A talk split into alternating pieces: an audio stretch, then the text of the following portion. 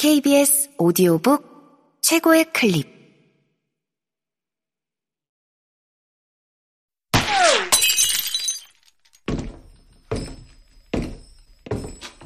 KBS 오디오북. 행운의 별. 조규미 지음. 최현지 읽음. 1. 새학기 첫날 3학년 교실 문을 열고 들어가니 아이들이 거의 빈자리 없이 앉아 있었다.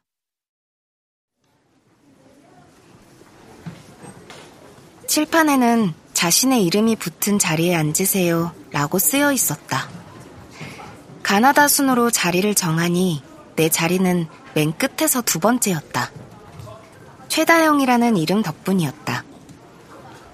지난주 반 배정 후 수많은 사전 정보가 SNS에서 오갔다. 같은 중학교를 3년째 다니다 보면 모르는 아이라도 그 애에 대한 정보를 금세 알 수 있다. 이번에도 계약하기 전에 새로운 애들의 면면을 파악할 수 있었다. 이 아이는 어떤 부류의 아이인지, 저 애는 공부를 잘하는지, 그 아이는 나와 친구가 될 수 있을지. 궁금한 점은 한두 다리만 건너면 얼추 답이 나왔다. 그러니 계약 날에는 사전 정보에서 누락되었던 몇몇만 확인하면 된다. 아, 쟤도 우리 반이구나. 어? 쟤도 우리 반이었네? 하는 정도다. 주변을 둘러보며 의자에 앉는데 메시지가 왔다. 최다영! 네 자리에서 가장 먼 자리가 내 자리. 강민채였다. 1학년 때 같은 반이었는데 이번에도 같은 반이 되었다. 물론 같은 반이 되었다는 사실은 며칠 전부터 알고 있었다. 창가 맨 앞자리에서 나를 향해 손을 흔드는 민채를 발견했다. 우리가 이렇게 친한 사이였나? 잠시 당황했지만 눈치껏 손을 흔들어 주었다. 민채는 무리에서 항상 중심이 되는 아이이다. 말을 똑부러지게 잘하는 데다 분위기 파악이 빠르고 리더십도 있어서 회장을 여러 번 했다. 교실에 들어서자마자 친한 척 하는 것을 보니 민채의 새학년 친구 후보에 나도 한 발 걸치고 있는 모양이었다. 근데 네 뒤에 황가람이야? 헉. 곧이어 온 메시지에 나도 모르게 움찔했다. 하마터면 뒤를 돌아볼 뻔했다. 나는 얼른 민채를 바라보았다. 유리창을 통해 들어오는 햇빛 때문에 얼굴에 그림자가 생겨 잘 보이지는 않았지만 분명히 알 수 있었다.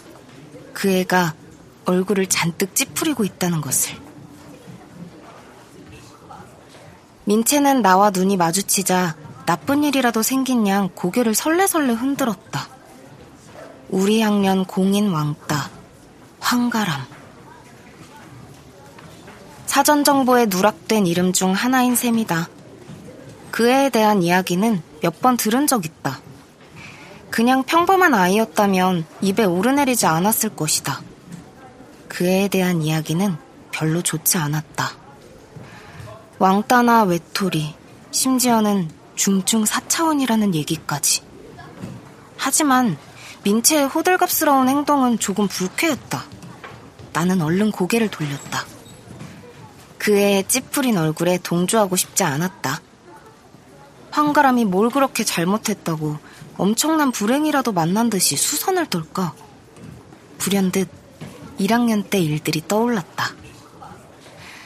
그때도 민채는 저런 식으로 편을 가르고 무리를 나눴다. 그리고 자신이 늘 중심을 차지하려고 했다. 그 애를 중심으로 아이들은 자기의 자리를 조정해야 했다. 하지만 그게 지금도 통한다고 생각하나? 어림도 없지. 이제 우리는 컸거든. 몇 마디 말에 쉽게 휘둘리는 겁 많은 나이가 아니라고. 음, 여러분 이름 다 외울 때까지 당분간 자리는 이대로 유지할게요. 담임 선생님은 교실에 들어오자마자 아이들을 쓱 둘러보고는 말했다. 그 말을 듣는 순간 갑자기 뒷목이 뻣뻣해지는 느낌이 들었다. 어? 왜 이런 거지? 설마 황가람이 뒤에 앉아서? 아, 나도 정말 별 수 없네. 민채의 주문에 덜컥 걸려든 것만 같았다. 아, 강민채 때문에 괜히. 올 한 해 절대로 민채에게 휘둘리지 않겠다고 속으로 다짐했다. 나는 예전부터 저런 애들에게 알러지가 있다.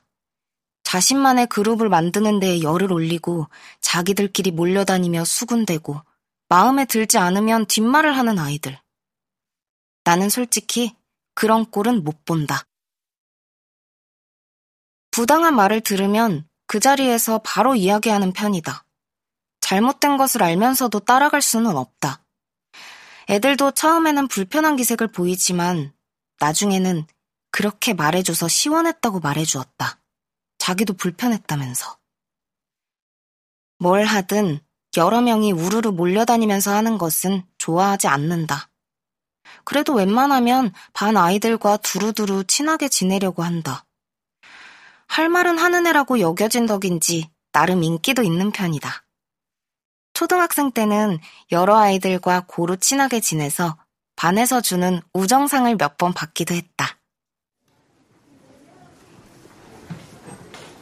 담임 선생님이 교실에서 나가고 아이들이 부산스레 가방을 챙기기 시작했다. 내가 먼저 뒤에 앉은 황가람에게 아는 척을 해야겠다 싶었다. 하지만 그 아이는 자리에 없었다. 책상 위에 수첩과 필통이 있는 걸 보니 집에 간 건 아닌 것 같았다. 필통에서 삐죽이 빠져나온 샤프가 보였다. 눈에 익다 싶었더니 내가 좋아하는 코야 캐릭터 샤프였다. 필통에도 코야 열쇠고리가 달려 있었다. 내가 초등학교 때부터 유일하게 좋아한 캐릭터인데 얘도 좋아하나 보다. 이 캐릭터 좋아하는 애 별로 없는데. 왠지 금세 친해질 수 있을 것 같았다.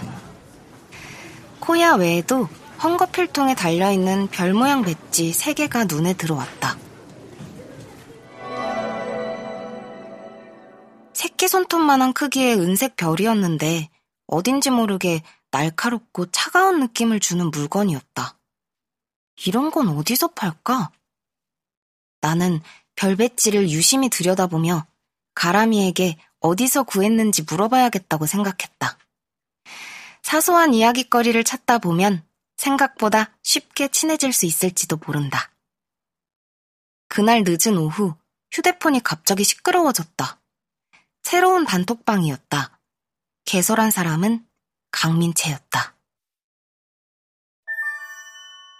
담임이 내일 가져오라고 한 거 메모한 사람. 민채가 묻자 아이들이 하나둘 대답하며 휴대폰 액정 위로 떠올랐다. 수영, 효린, 유진, 그리고 민채와 나까지 다섯 명이었다. 민채가 벌써 자기 그룹을 만들기 시작한 것이다. 나는 가만히 그 애들이 떠드는 모습을 지켜보았다. 단톡방의 구성원은 이런저런 인연으로 다 아는 아이들이었다. 민채가 이번 학년에 함께 친하게 지낼 아이들을 미리 뽑아놓은 게 분명했다. 내가 아무 말도 안 하고 가만히 있자 민채가 나를 콕 집어 불렀다. 다영아, 내일 점심 같이 먹으러 갈 거지? 급식실에 함께 갈 친구가 없기는 했다. 역시 민채는 나보다 한 수 위인 걸까? 지금이 바로 민채와 엮이는 순간이라는 것을 알면서도 답했다. 응. 민채가 덩실덩실 춤을 추며 윙크를 날리는 이모티콘을 보냈다.